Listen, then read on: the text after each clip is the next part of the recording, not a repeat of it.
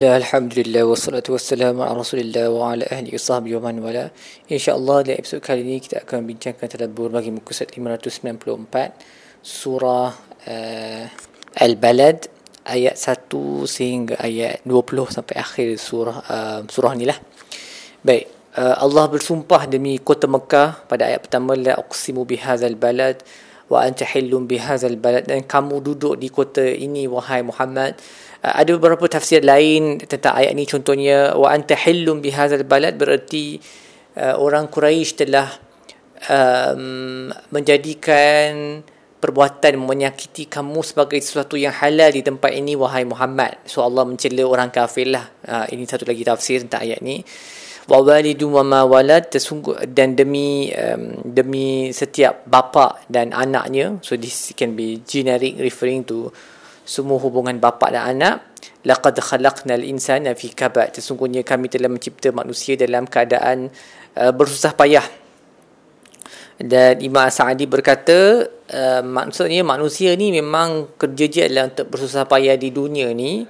Dan dia akan terus bersusah payah di dalam alam barzakh dan juga pada hari kiamat. Maka patutlah dia di dunia ini bersusah payah untuk sesuatu yang boleh merehatkannya nanti di alam barzang dan hari kiamat. Kalau tak dia memang akan terus bersusah payah sampailah dia mati, sampailah dia dibangkitkan semula masuk neraka forever and ever. So pastikan susah payah kita di dunia ni adalah susah payah yang merehatkan kemudian hari bukan susah payah yang setakat nak merehatkan diri di penghujung nyawa sahaja contohnya dapat rumah yang besar pencen pergi bercuti sini sana tapi tak ada bekalan untuk hari kiamat. So itu bukan satu kehidupan. Susah payah kita semua wasted lah basically in the end of the day Kemudian Allah bertanya ayah sabul ins ayah sabul Allah yaqdira alaihi ahad? Adakah manusia beringat ingat yang tak ada seorang pun yang boleh berkuasa ke atasnya? Yaqulu ahlaktu malal lubada. Dan dia sebut dengan bongkar aku telah habiskan harta aku yang banyak. Um, Imam Sa'adi berkata Allah menggunakan perkataan ahlaktu.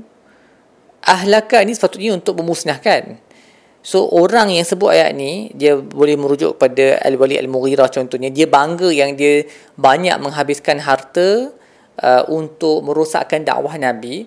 Jadi juga ni perkataan ahlak tu bada I have destroyed my wealth. Habis harta aku yang banyak untuk uh, kerja penyekat dakwah Rasulullah ni. Tapi perkataan ahlaka tu dia sebenarnya um, ada apa? Macam ada double meaning lah. Dia guna perkataan yang uh, menggambarkan um, kemusnahan diri dia sendiri pada hari kiamat nanti. So he say I have destroyed my wealth but in the end actually he will be he will really be destroyed. Dia pasti akan musnah sebab mana-mana orang yang menghabiskan hartanya untuk melakukan maksiat harta tu of course tak ada apa-apa manfaat bagi dirinya kerana dia bukan menginfakkan di jalan Allah. Bahkan dia akan kembali kepadanya dalam um, dalam bentuk kekesalan Uh, dan kesakitan dan kemusnahan di dunia ni pun boleh jadi dan semestinya pada hari akhirat.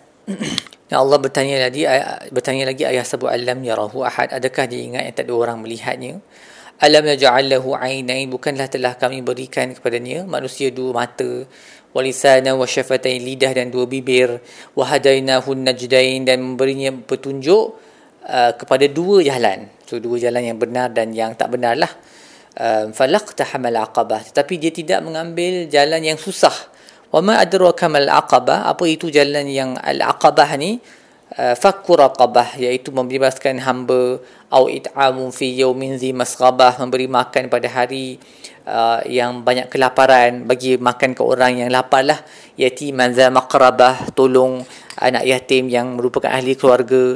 Au miskin za matrabah ataupun orang miskin yang dilet, yang dilitupi debu. Dipanggil di, di, apa describe orang miskin seperti az, apa azamatrabah ni is like nak tunjukkan miskin dia tu sampai dia memang betul-betul lah tak ada apa-apa harta.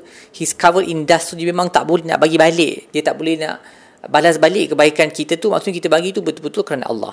So kalau kita balik tadi kepada perkataan aqabah tu kenapa kenapa Allah sebut manusia ni tak ambil jalan al-aqabah ni jalan yang susah ni sebab benda yang dia kena buat tu memang susah lah yang kita sebut tu membebaskan hamba beri makan apabila datangnya hari kelaparan kepada anak yatim kepada orang miskin these are difficult things to do sebab dia tak ada dia tak memberi manfaat kepada diri sendiri. Dia manf- memberi manfaat kepada orang lain mencari keridhaan Allah.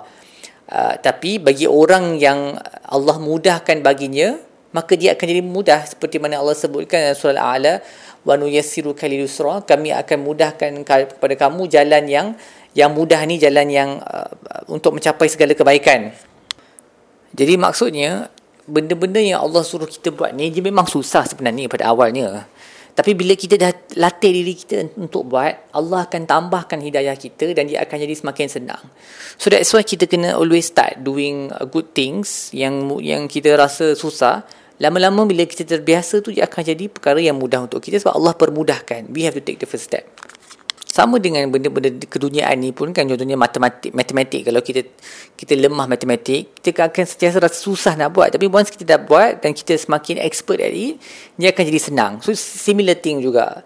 Uh, tapi dia kena take the first step dulu. Dia kena ambil langkah tu dan kemudian dia akan dipermudahkan Uh, kemudian apa lagi yang jalan al-aqabah ni Allah sambung summa kana minal ladzina amanu wa tawassaw bis sabri wa tawassaw bil marhamah.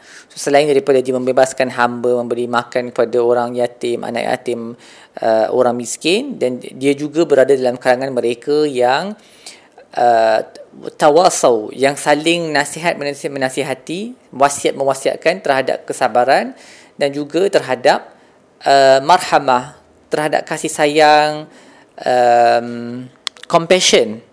Dan um, saya ada baca satu uh, renungan daripada Sheikh Dr. Kihlan seorang ulama di England yang memberi beberapa pengajaran yang penting daripada ayat satu ni uh, summa kana minal ladzina amanu wa tawassaw bis sabri wa tawassaw bil marhamah.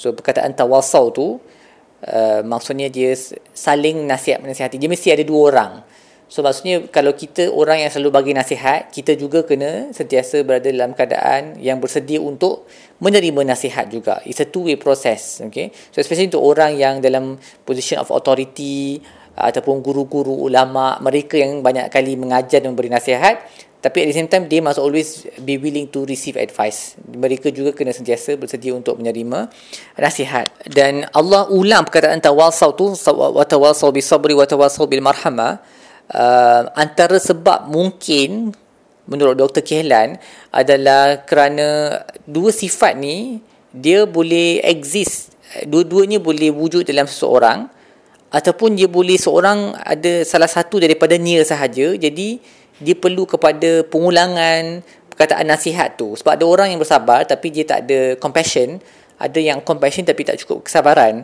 um, sebab kalau kita tengok kesabaran ni dia selalunya datang bila kita berada dalam keadaan yang susah. Okey ada uh, dugaan onak dan duri. Orang yang bersabar ni jiwa dia kental.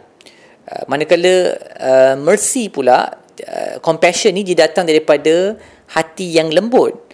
Um, jadi bila Allah sebut dua sifat ni sabar dengan marhamah ni compassion ni dia seolah-olah Allah nak benda tu berada dalam keadaan simbang dalam seorang mukmin Uh, sebab tak boleh orang yang bersabar tu di hati dia kental dia boleh menghadapi segala kesusahan tapi dia keras dalam sebab dia kental jiwa dia kental. Dia boleh withstand all the difficulties of life tapi orang seperti ni uh, tak sedikit yang keras hati. Dia macam very harsh Uh, dia keras dalam interaksinya terhadap orang lain contohnya.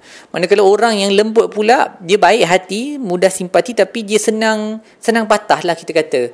Uh, sedikit-sikit je dia tak mampu nak tahan. Uh, kesusahan sikit je dia tak mampu nak tahan. Jadi dua sifat ni dia kena balance dalam dalam jiwa dalam jiwa seorang mukmin. Dan itu antara sebabnya Allah selalu combine dua sifat ni dalam dalam dirinya sendiri banyak kali Allah combine uh, especially dalam surah Asy-Syu'ara Allah inna inna rabbaka lahuwal azizur rahim Allah tu maha kuat lagi maha uh, mengasihani uh, compassion mighty but compassionate at the same time yang kedua uh, Dr. Kehlan berkata selalunya kita akan bagi nasihat untuk supaya orang bersabar apabila orang tu menghadapi uh, ujian. So mungkin ada ahli keluarga kematian ke ataupun ada orang menghadapi penyakit ke hilang uh, harta dia ke kebakaran something like that we tell him be patient. So dia berada dalam keadaan yang lemah. Uh, ataupun orang di luar negara yang menghadapi apa uh, pemimpin yang zalim kita nasihat mereka supaya uh, kamu kena bersabar. Okey so tetapi mereka berada dalam keadaan yang lemah. Manakala nak nasihat orang untuk tunjukkan compassion pula tunjukkan kasih belas kasih sayang belas belas kasihan ni nasihat tu sepatutnya ditujukan kepada orang yang berkuasa. Okay, so Allah uh, menyuruh dua uh, tawasau dengan dua sifat ni, sabar dengan uh, rahmat, berpesan kepada kesabaran dan berpesan kepada uh, belas kasihan. Sebab selalunya dalam masyarakat, kita mudah nak bagi nasihat ke orang yang berada dalam kesusahan. Kita akan cakap ke dia, sabarlah, Uh, tak apa nanti dia akan elok sikit. Tapi kita jarang bagi nasihat kepada orang yang berkuasa sebab kita takut So Allah nak kita balance dua tu. You cannot just give advice to the weak people sahaja. If you want to give advice to weak people, you must also give advice to strong people. You must ask them to be paid. You must ask them to show mercy. Just like how you ask the weak people to be patient. Kan orang selalu bila berada di bawah uh, kepimpinan yang yang zalim, okay, kita kata uh, tak apalah ini adalah cara ujian untuk kita bersabar. Iyalah memang betul benda tu. Tapi at the same time kita kena bagi nasihat kepada pemimpin juga supaya dia menunjukkan belas kasihan. Dia tak boleh one sided. Ni ulama lah selalunya kalau ulama yang dia dekat dengan pemimpin kan dia akan suruh rakyat selalu bersabar dalam kesempitan hidup tapi dia tak bagi nasihat pun kat pemimpin untuk belas kasihan. So that's why this ayat is very important untuk kita balance dua tu. Jangan uh, jangan one sided sahaja. Okay? Jadi daripada uh, daripada apa yang disebut tadi kita boleh bahagikan empat kepada uh, kita boleh bahagikan orang kepada empat kategori. Okey, uh, kategori yang pertama ialah orang yang um, sabar bila keadaan susah tapi mereka ni disebabkan jiwa mereka kental, mereka tak tunjukkan belas kasihan bila mereka jadi kuat. Uh, so kita boleh tengoklah dalam in our lives kan dalam pekerjaan ke okey para doktor contohnya lah para doktor yang dulu mereka mampu bertahan uh, apa segala uh, kesusahan bekerja uh, dengan uh, celaan daripada doktor-doktor yang lebih senior contohnya kerja yang berat mereka tahan bila mereka jadi so mereka sabarlah mereka sabar jiwa mereka kental. Tapi bila mereka jadi doktor pakar pula ataupun doktor senior mereka tak ada belas kasihan. They do the same thing to the people below them. Okay so this is very common eh? Orang yang selalu sepatutnya orang yang suffer mereka lebih memahami perasaan suffering tu tapi frequently they become hardened. Mereka ingat kalau aku dulu boleh kau pun boleh. Jadi no mercy from me. So ini kategori orang yang pertama yang akan dihukum oleh Allah. Okay? Kategori yang kedua adalah orang yang um, yang merciful tetapi dia tak ada patience. Okay dia tak ada kesabaran dia banyak menunjukkan kasih sayang, belas kasihan tapi jiwa dia tak bersabar. Orang macam ni dia susah sikit sebab uh, selalunya menurut Dr. Dr. Kelan ni adalah simptom orang yang selalunya tak praktik agama dengan betul. Uh, ataupun langsung tak praktikkannya. Uh, dia dia senang untuk give up. Uh, senang untuk uh, tak nak ikut perintah sebab dia tak ada kesabaran untuk stick tak ada istiqamah. So ini semua perlu kesabaran. Dia macam very outwardly sahaja dia baik dan sebagainya tapi susah sikit saja akan flip dia akan hilang dia punya kestabilan dia. Yang ketiga kategori yang paling teruk sekali dia tak bersabar dan juga tidak menunjukkan uh, tidak menunjukkan belas kasihan. Dia bila dia lemah pun dia tak bersabar. Dia asyik komplain komplain okey uh, dia tak boleh atasi apa-apa masalah, obstacle, cabaran. Bila dia jadi kuat pun dia tak menunjukkan belas kasihan. Ni golongan yang paling paling teruk sekali lah. Dan yang paling bagus sekali adalah mereka yang combine the two of them together. And this is of course the character of the Prophet SAW lah. Nabi SAW sendiri mempunyai dos dua sifat ni dengan uh, jumlah yang seimbang.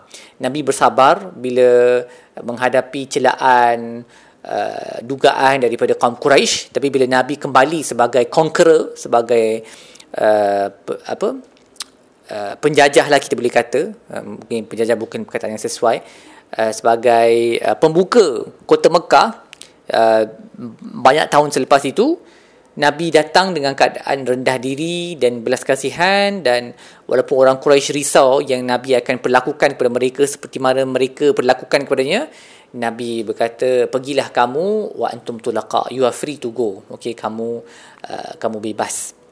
Nabi menunjukkan belas kasihan. So kita kena ada dua sifat ni lah. Ha, kita bersabar tapi jangan sampai kesabaran itu jadikan hati kita keras kita tak ada belas kasihan. At the same time janganlah kita ada sifat belas kasihan tapi no patience okay? And also uh, bila kita bagi nasihat kena bagi nasihat untuk dua-dua orang yang kuat dan juga orang yang lemah sekali. Ya Allah berkata mereka ini ashabul maimanah. Ulaika ashabul maimanah. Semua yang ada sifat-sifat yang kita sebut tadi yang mengambil jalan uh, uh, uh, um, al-aqabah jalan yang curam yang susah Al-Aqabah ni macam jalan yang steep lah, steep road, susah nak naik. Mereka yang bagi makan pada orang miskin, uh, anak yatim, mereka yang berpesan kepada kebaikan, uh, kepada kesabaran dan uh, juga belas kasihan. Mereka inilah yang akan ashabul main mana uh, mereka di sebelah kanan. Mungkin golongan yang akan mendapat kejayaan lah di akhirat nanti insya-Allah semoga Allah golongkan kita bersama mereka. Manakala orang yang kafir wallazina kafaru bi ayatina hum ashabul mash'amah, mereka berada di golongan sebelah kiri alaihim naru muqsadah mereka akan dilitupi api neraka aliyadzubillah Baik setakat itu saya terdahulu kita bagi muka surat ini. Insyaallah kita akan sambung episod-episod lain. Sallallahu alaihi wasallam Muhammad wa ala alihi wasahbihi wasallam walhamdulillahirabbil alamin